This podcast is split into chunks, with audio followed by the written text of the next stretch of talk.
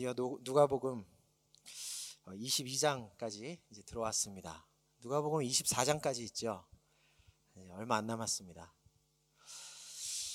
여러분 우리가 일반적으로 예수님께서 예루살렘 성에 마지막 입성하신 날을 일요일이라고 봅니다. 예수님께서는 그리고 그 후 그 주 금요일에 잡히셔서 십자가에 달리시게 되죠. 그러니까 예수님께서는요, 사람들의 환호를 받으며 예루살렘 성에 입성하신 지 불과 5일 만에 십자가에 죽임을 당하신 것입니다.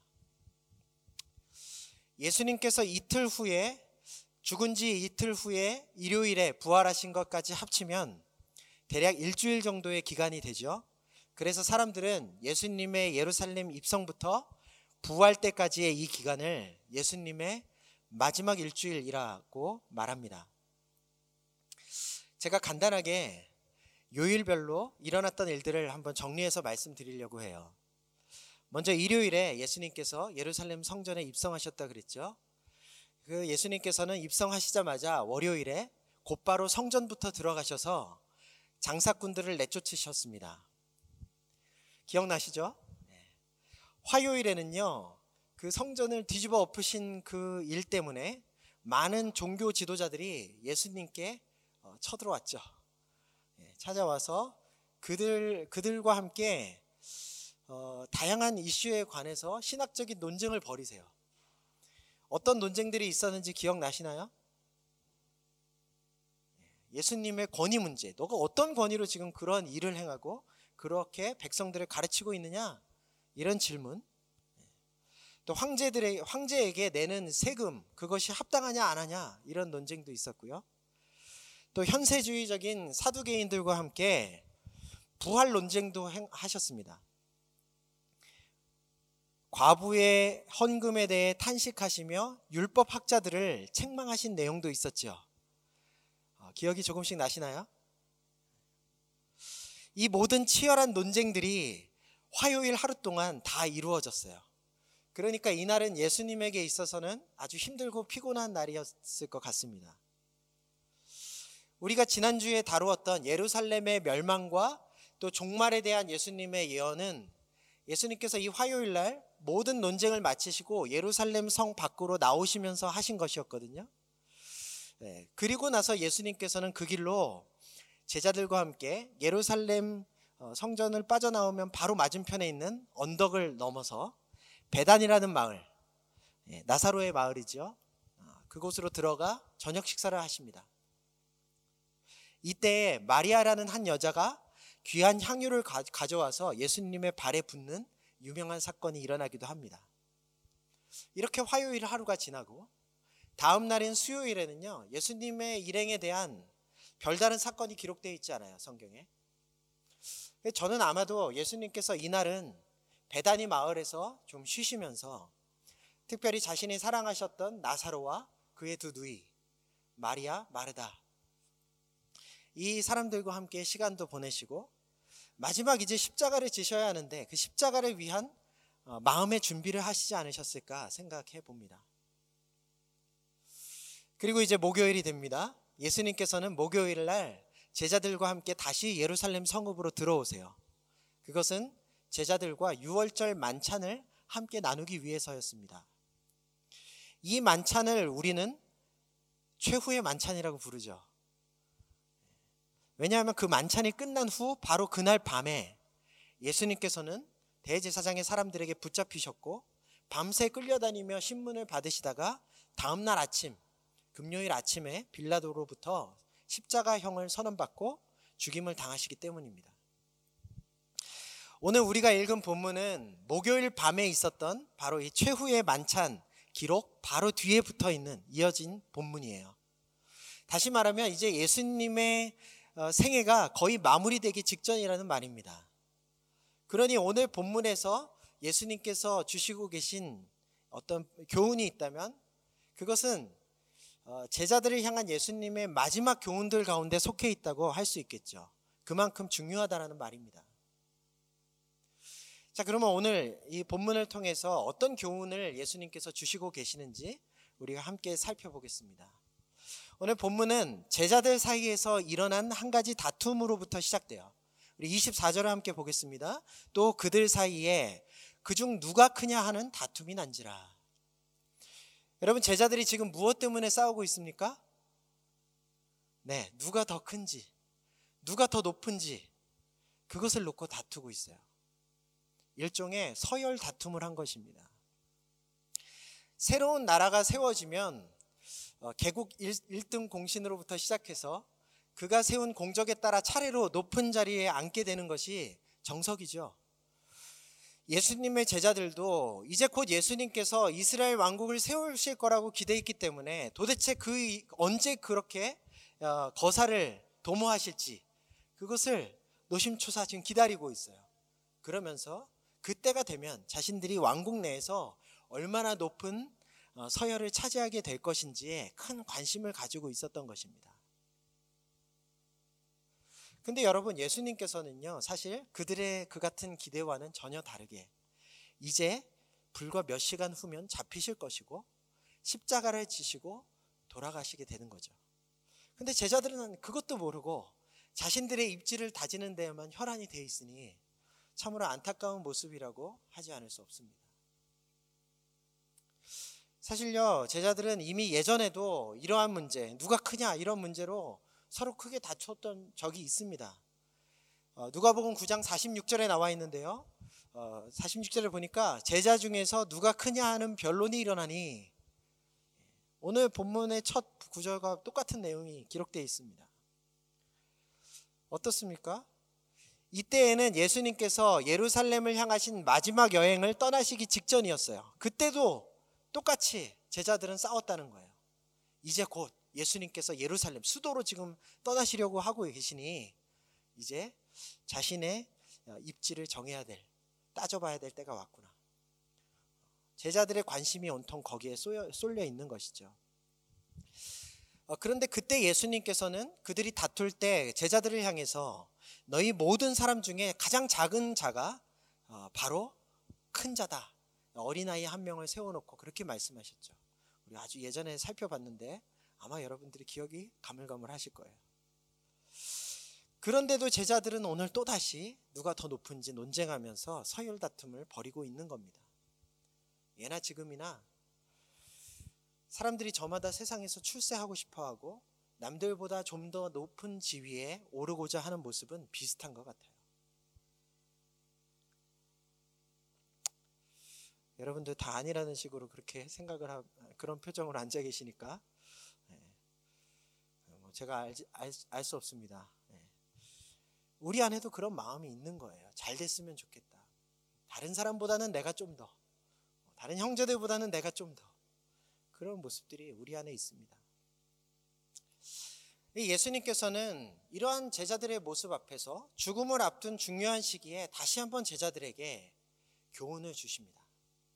25절 말씀 보니까 예수께서 이르시되 이방인의 임금들은 그들을 주관하며 그 집권자들은 은인이라 칭함을 받으니 여러분 세상 사람들이 남보다 더 높은 위치에 오르려고 하는 이유가 무엇입니까? 여러분 왜 세상에서 출세하려고 하시죠? 왜 남들보다 더 높은 자리에 오르려고 하시죠? 높은 위치에 오르면 그만큼 더 많은 영향력들이 주어지잖아요. 더 많은 권력과 부를 누릴 수 있잖아요. 또 사람들로부터 그만큼 대접받으면서 살아갈 수 있잖아요. 그래서 아닌가요? 물론 더 영향력 있는 자리에서 더 많이 가진 자리에서 사회의 정의를 이루어내거나 아니면 더 많은 사람들에게 내가 유익을 끼쳐야겠다 이런 존경스러운 마음을 가지고 어, 그 자리를 오르려고 노력하는 사람도 간혹 있습니다. 하지만 대부분은 자기 욕심 때문에 보다 높은 위치에 오르려고 하는 거예요. 권력을 가진 자가 다른 사람들을 착취하고 세상의 기득권들을 독점하고 그렇지 못한 사람들 위해 군림하고 대접받으려 하는 것 이것이 바로 하나님을 잃어버린 타락한 세상에서 볼 수 있는 잘못된 사회의 모습입니다. 하나님의 나라에서는 그런데요. 이 높은 지위라는 이것의 개념이 완전히 달라요. 우리 26절을 함께 읽도록 하겠습니다. 오늘 본문 누가복음 22장 26절입니다. 시작. 너희는 그렇지 않을지니 너희 중에 큰 자는 젊은 자와 같고 다스리는 자는 섬기는 자와 같을지니라. 여러분 예수님 당시 사회에서는요 보통 나이에 따라 서열이 결정됐다고 합니다. 연장자가 가장 존경받고 제일 나이 어린 사람이 가장 존경을 덜 받는 시기죠. 여러분 우리나라에도 이와 비슷한 문화가 있으니 아마 이해하기가 쉬우실 것입니다. 또그 어, 그 당시에는 종과 주인 간의 그 계층이 분명히 구분되어 있었는데 종은 언제나 주인에 비해 힘이 없고 사회적인 지위도 낮기 마련이었습니다. 그런데 예수님께서는요, 하나님 나라에서 가장 큰 자는 가장 젊은 자 같고 또 주인을 섬기는 종과 같아야 한다고 말씀하신 거예요. 하나님 나라의 위계 질서는 참 이상합니다. 큰 자가 가장 덜 존중을 받게 되고 높은 사람이 종처럼 다른 사람의 시중을 들게 되는 거예요. 여러분 한번 상상을 해 보십시오. 대통령이 자신을 따르는 참모들을 이렇게 모시고 다니는 나라. 이쪽으로 오시죠. 한 집안의 가장 나이 많은 어르신이 온 가족의 심부름을 도맡아 하고 있는 그런 가정. 사장이 직원의, 직원들의 자리를 돌아다니며 청소해주고 자기 의견, 의견보다 직원들의 의견을 더 많이 반영하는 그런 회사. 이런 세상이 상상이 되십니까? 그런데 예수님께서는 그렇게 세상의 관념을 완전히 뒤집어 버린 위계 질서를 지금 가르치고 계실 뿐만 아니라 그것을 몸쳐 몸소 실천하셨다는 거예요. 27절에 예수님의 말씀을 한번 볼까요? 앉아서 먹는 자가 크냐, 섬기는 자가 크냐, 앉아서 먹는 자가 아니냐, 그러나 나는 섬기는 자로 너희 중에 있노라. 여러분 방금 전 예수님께서는 제자들과 함께 최후의 만찬을 나누셨습니다. 지금 27절은요, 예수님께서 그 만찬 석상에서 자신이 보이신 행동을 언급하고 계시는 거예요. 제자들과 최후의 만찬을 함께 하실 때 예수님께서는 가만히 앉아서 차려주는 음식을 드시지 않았고요. 제자들의 시중을 드셨습니다. 오늘 본문 바로 앞에 있는 누가복음 22장 19절과 20절의 말씀을 한번 함께 읽어보겠습니다. 또 떡을 가져다가 시작. 또 떡을 가져다가 감사 기도하시고 떼어 그들에게 주시며 이르시되 이것은 너희를 위하여 주는 내 몸이라 너희가 이를 행하여 나를 기념하라 하시고 저녁 먹은 후에 잔도 그와 같이 하여 이르시되 이 잔은 내 피로 세우는 새 언약이니 곧 너희를 위하여 붓는 것이니라. 여러분 우리는 이 부분을 읽을 때요. 자꾸 성찬의 의미를 되새기는 데만 초점을 맞추어 읽다 보니 떡과 잔이 주님께서 인류에게 주신 어, 인류를 위해 찢으신 살이요 흘리신 피를 의미한다 이것만 자꾸 되새기죠. 하지만 이 부분을 오늘 우리 이 본문의 맥락에서 잘 읽어보면 만찬의 마지막 만찬의 자리에서 스승이신 예수님께서 손수 제자들에게 떡과 잔을 돌리시며 마치 종이 주인에게 하는 것처럼 그들의 시중을 들고 계셨다는 사실을 우리가 발견할 수 있게 됩니다. 우리가 최후의 만찬 장면을 상상할 때 보통 한 그림을 떠올리죠. 무슨 그림입니까? 레오나르도 다빈치의 그 유명한 최후의 만찬이라는 그림이죠. 그날 그림을 그 그림을 떠올리며 우리는 예수님의 최후의 만찬 자리가 어떠했을까 그 모습을 짐작해 봅니다. 그런데요, 사실 그 그림은 성경적으로 볼 때 잘못된 점들이 어, 좀 있습니다. 먼저 예수님께서 어, 제자들의 한 가운데 그 상석에 앉으셔서 호스트 역할을 하고 계셨던 것처럼 그렇게 그려 있는 그리고 있는 점입니다. 실제로는 전혀 그렇지가 않았어요. 예수님께서는 권위 있는 스승 행사를 하시며 상석에 앉아 제자들이 차려주신 음식을 받아 잡수신 것이 아니라 반대로 종처럼 어, 식사하는 제자들 곁에서 시중을 두셨고 심지어 어, 종들의 차림처럼 수건을 허리에 동여 매시고 제자들의 더러운 발을 씻겨 주시기도 하셨습니다.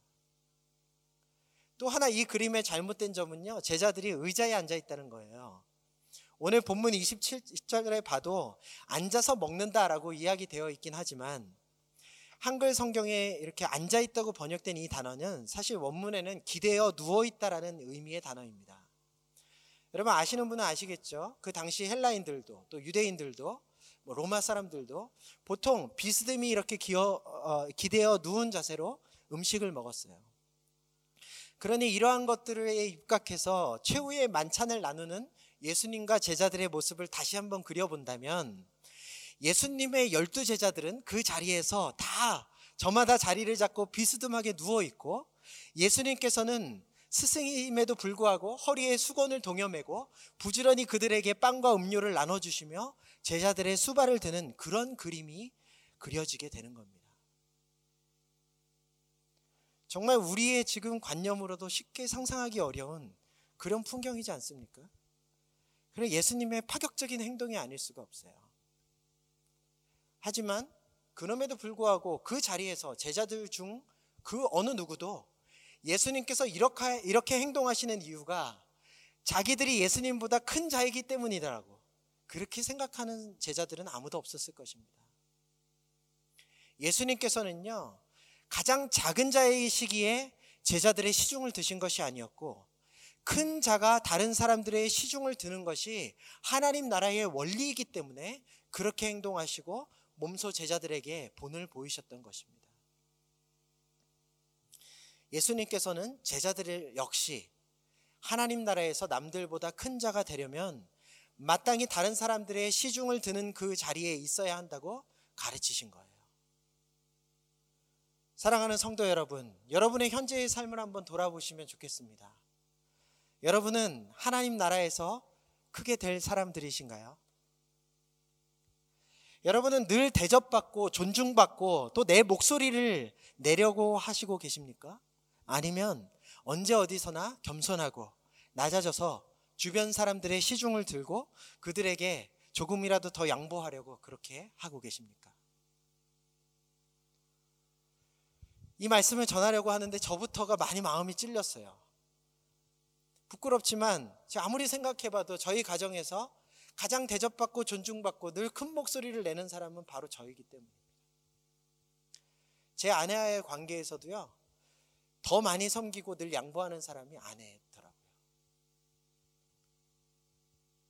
교회 안에서도 목회자가 된 이후로는 안 그러려고 나름 노력은 해보는데 섬길 때보다 섬김을 받는 경우가 더 어, 자꾸 늘어나고 있음을 부정하기가 어렵습니다.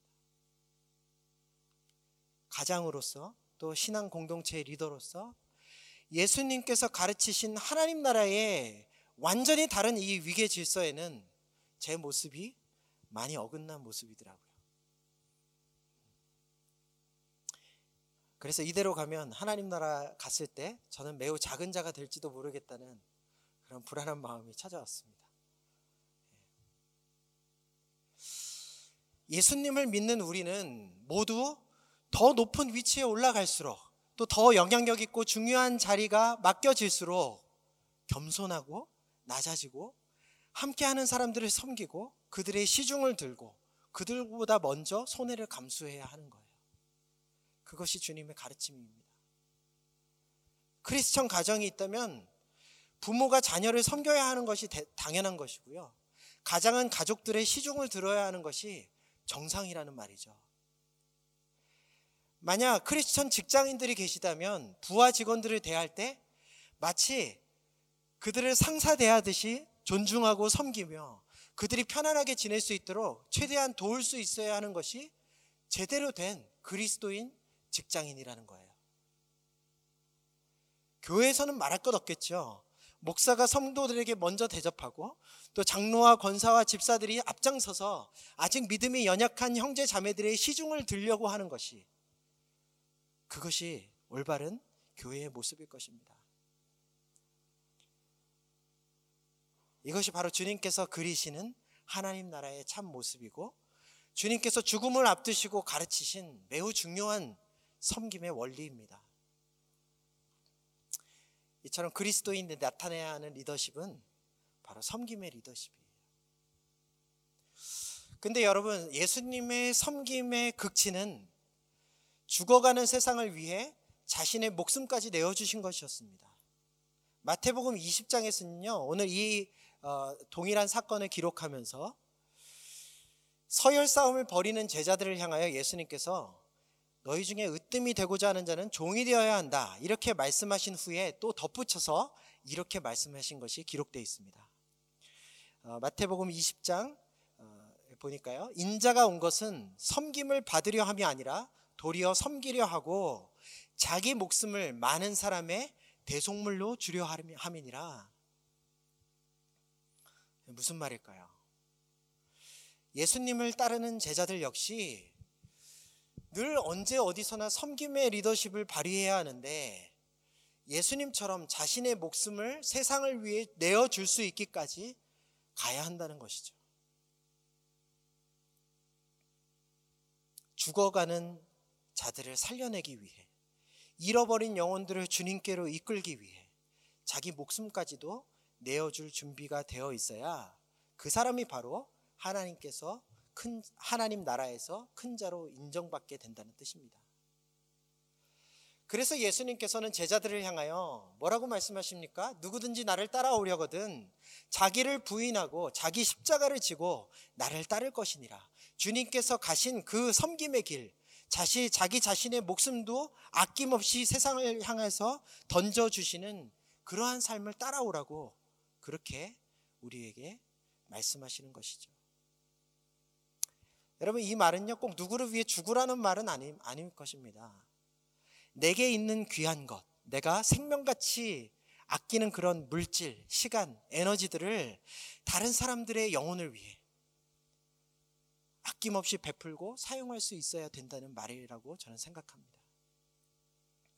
나의 소유, 내 미래, 이것만 생각하고 염려하는 그런 이기적인 삶이 아니라 내 욕심은 좀 뒤로 하고 주님께서 기뻐하시는 그러한 하나님 나라의 일을 위해서라면 내가 가진 것을 아까워하지 아니하며 헌신하는 자, 또 섬기는 자가 하나님 나라에서는 큰 자로 인정받을 거예요. 사랑하는 여러분, 여러분은 지금까지 한 번이라도 누군가를 주님께 인도하기 위해 그 사람을 섬기려고 노력해 보신 적이 있으십니까? 그 사람을 위해 여러분이 가진 시간이나 물질을 사용해 보신 경험이 있으십니까? 혹은 한 번이라도 교회 안에서 누군가 신앙이 연약한 자들의 신앙, 그들의 믿음을 격려하기 위해 내가 가진, 여러분들이 가진 그 소중한 것을 나누고 베풀어 보신 적이 있으신가요?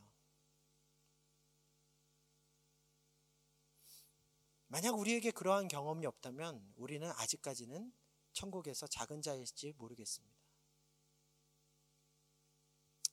오늘 본문의 뒷부분에는요, 주님께서 초청하시는 그러한 섬김의 삶, 복음을 위해 자신의 것을 아낌없이 내던질 수 있는 이 헌신의 삶을 살아가는 제자들에게 주시는 예수님의 약속의 말씀이 기록되어 있습니다. 우리 이 약속의 말씀을 한번 함께 보시고 좀 격려를 받고 어, 주님께서 부르시는 그 삶을 도전해 보았으면 좋겠어요. 우리 28절과 30절 말씀을 함께 읽겠습니다.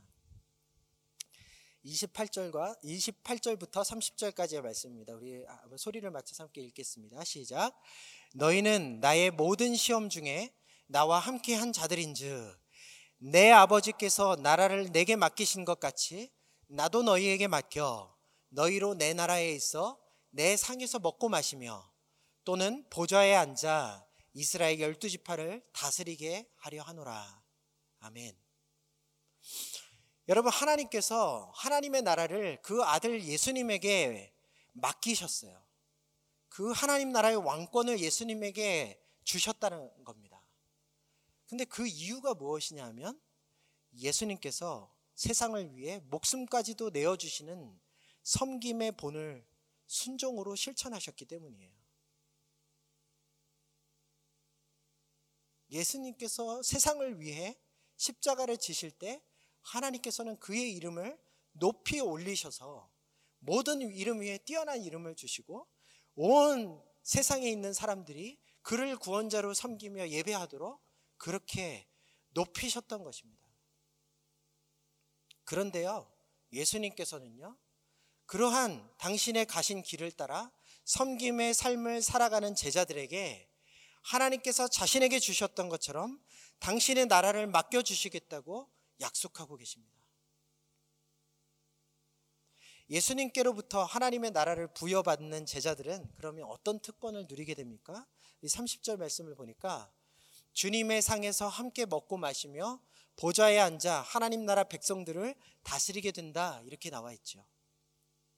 여러분, 이 약속은요, 이미 신앙생활하고 있는 우리의 삶에서 성취되고 있어요.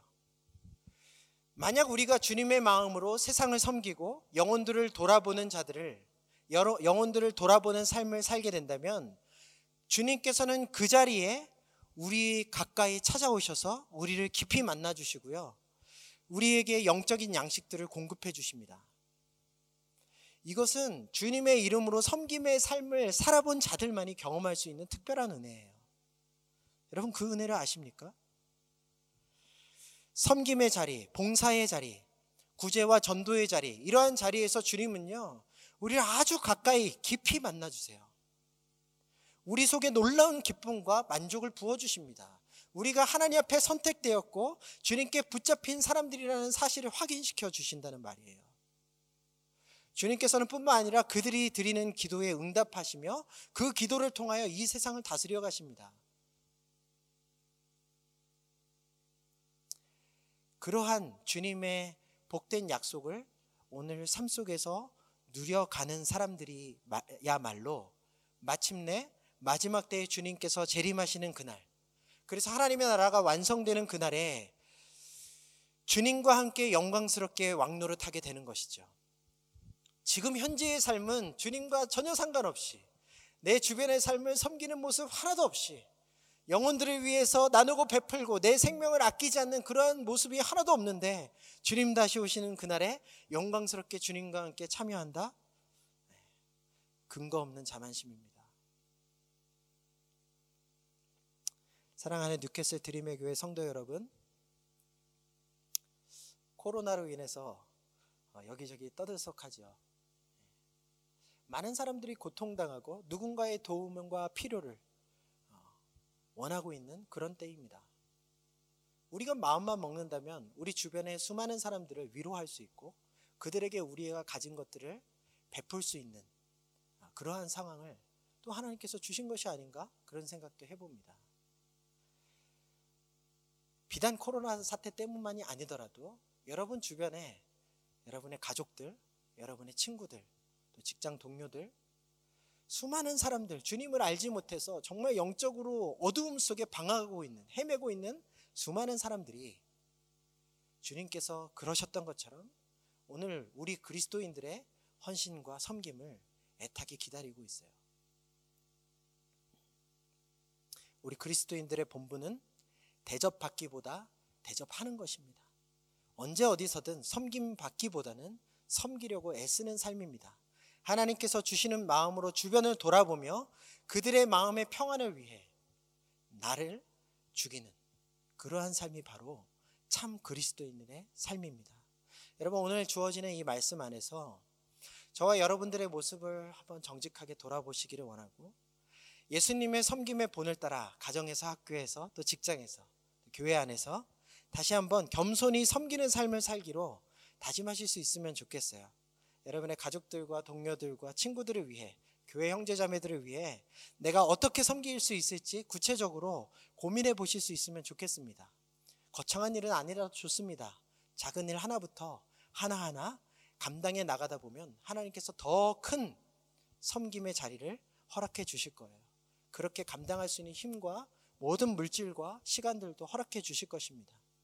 무엇보다 죽어가는 영혼들, 연약한 지체들을 위해 우리의 소중한 것들을 기꺼이 내어줄 수 있는 여러분과 제가 되어서 하나님 나라에서 큰 자로 인정받고 주님 영광에 동참할 수 있게 되기를 주님의 이름으로 축원합니다. 우리 시간 말씀 가지고 한번 기도했으면 좋겠어요.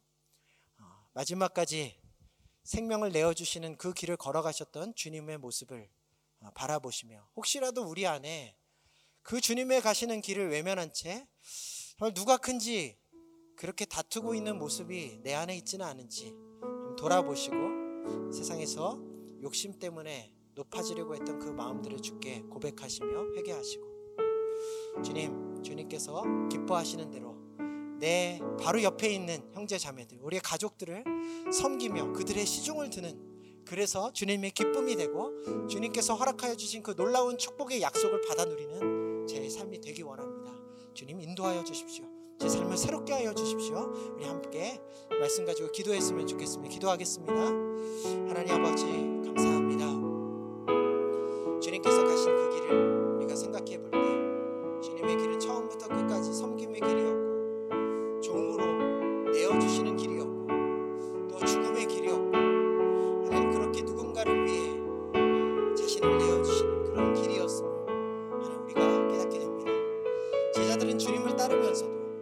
주님을 구주로 고백하고 그리스도로 섬기면서도 주님께서 주시는 그 놀라운 은혜와 혜택들을 받으려고만 했을 뿐 그 주님께서 세우실 영광스러운 나라의 그 위치들을 자신의 얻게 될 그 위치와 기득권들만 바라보고 욕심을 내었던 하나님 주님을 닮아가려는 그러한 삶의 모습들이 없었음을 우리가 보게 됩니다. 그 안에서 주님 저희의 모습을